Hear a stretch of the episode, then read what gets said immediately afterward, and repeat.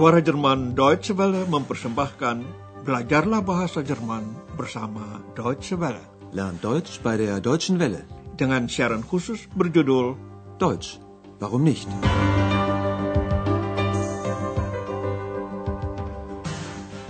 Saudara pendengar, kita jumpa lagi pada pelajaran 7 dari seri keempat. Pelajaran kita hari ini berjudul Masyarakat Multikultural, eine multikulturelle Gesellschaft. Andreas telah membuat janji dengan Frau Berger untuk bertemu di Potsdam.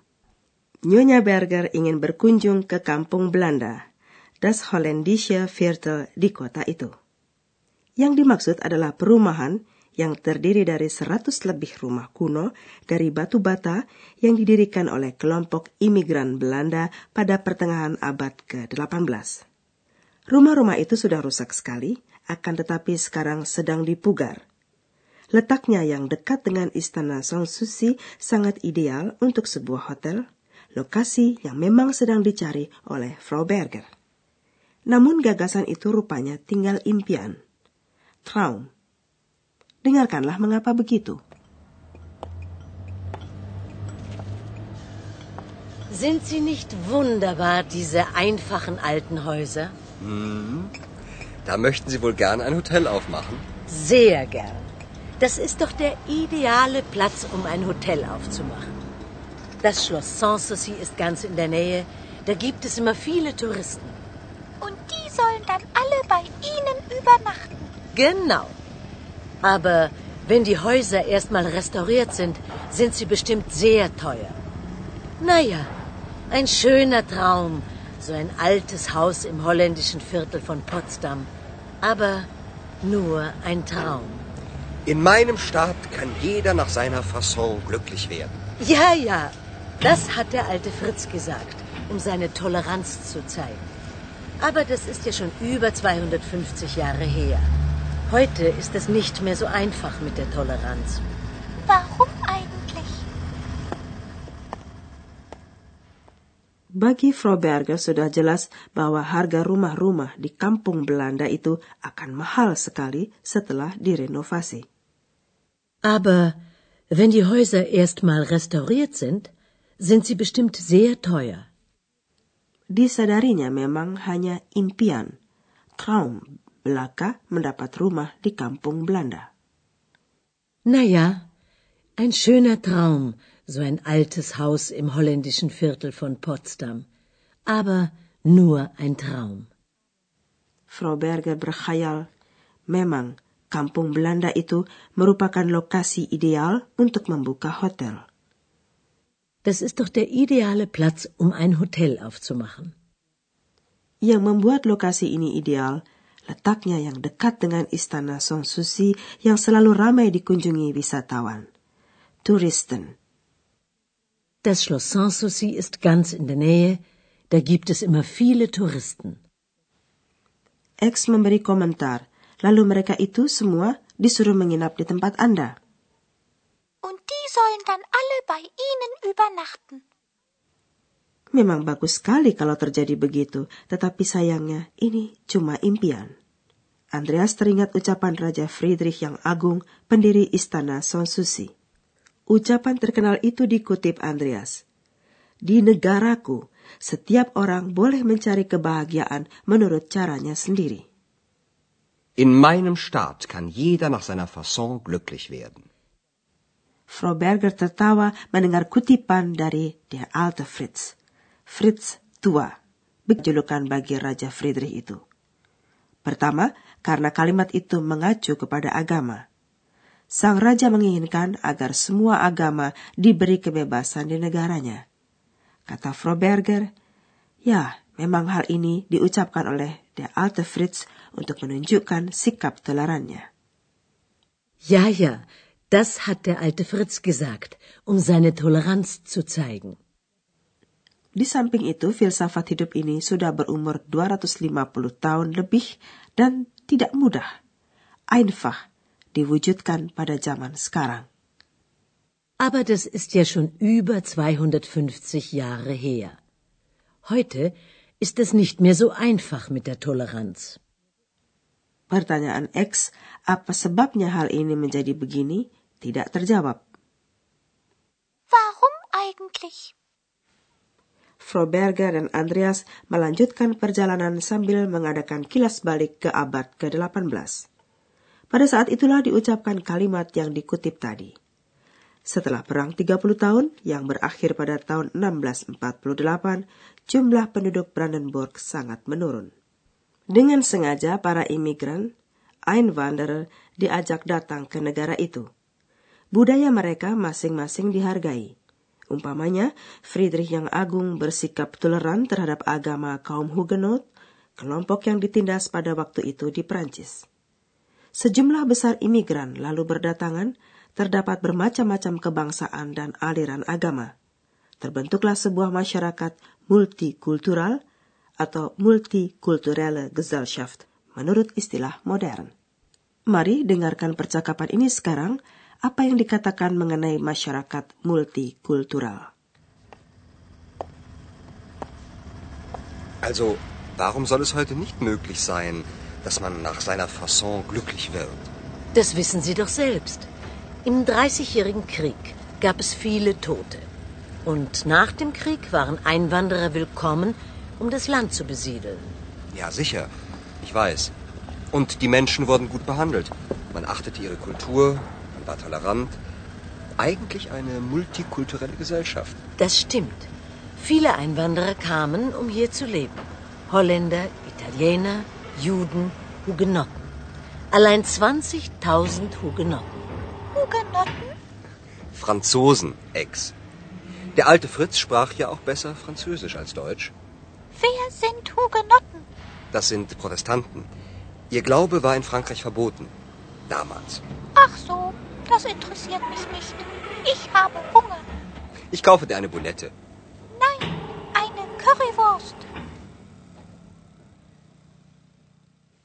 Dengan bersemangat, Andreas berbicara mengenai zaman lalu. Pada waktu itu, masyarakat multikultural yang diidamkan sekarang sudah menjadi kenyataan. Kata Andreas, dan orang-orang itu diperlakukan dengan baik. Und die Menschen wurden gut behandelt. Hal itu terwujud dengan sikap menghargai budaya para pendatang. Man achtete ihre Kultur. Ya memang begitu keadaannya, apakah itu arsitektur, pertukangan, ataupun bahasa, para imigran itu dianggap sebagai unsur yang memperkaya budaya yang ada.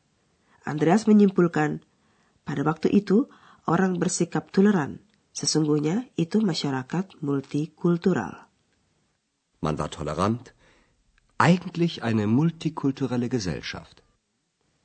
Kabar mengenai toleransi itu tersebar di Eropa. Sejumlah besar imigran berdatangan untuk menetap di sini. Das stimmt.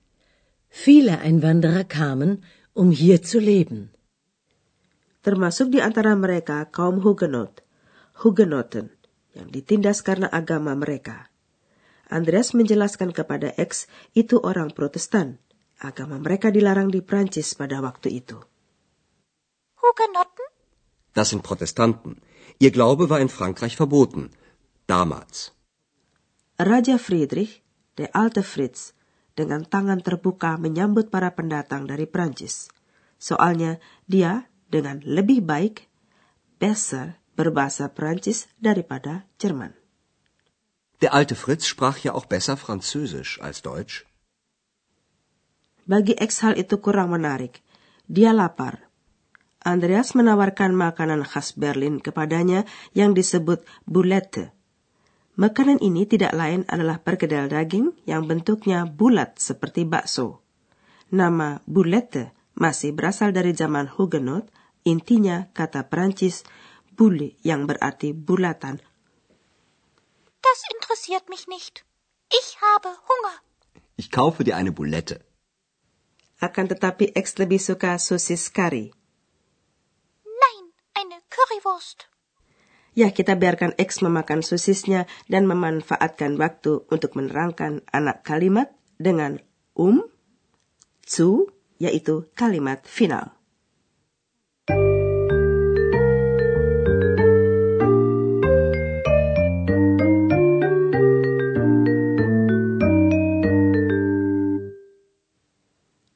kalimat yang diawali dengan um, zu, mengungkapkan tujuan atau target.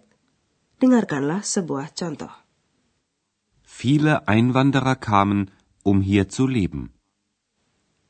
Di dalam anak kalimat yang diawali dengan um, zu, verba selalu berbentuk infinitif dan menempati posisi paling akhir dalam kalimat. Inilah salah satu contoh lagi. Das hat der alte Fritz gesagt, um seine Toleranz zu zeigen. Anak kalimat dengan um zu hanya dapat dibentuk kalau kalimat utama dan anak kalimat memiliki pelengkap nominatif atau subjek yang sama. Dalam kalimat pertama tadi, subjek adalah di Einwanderer. Dengarkanlah contoh tersebut sekali lagi, mula-mula dalam bentuk dua kalimat utama. Viele Einwanderer kamen. Sie wollten hier leben. Viele Einwanderer kamen, um hier zu leben.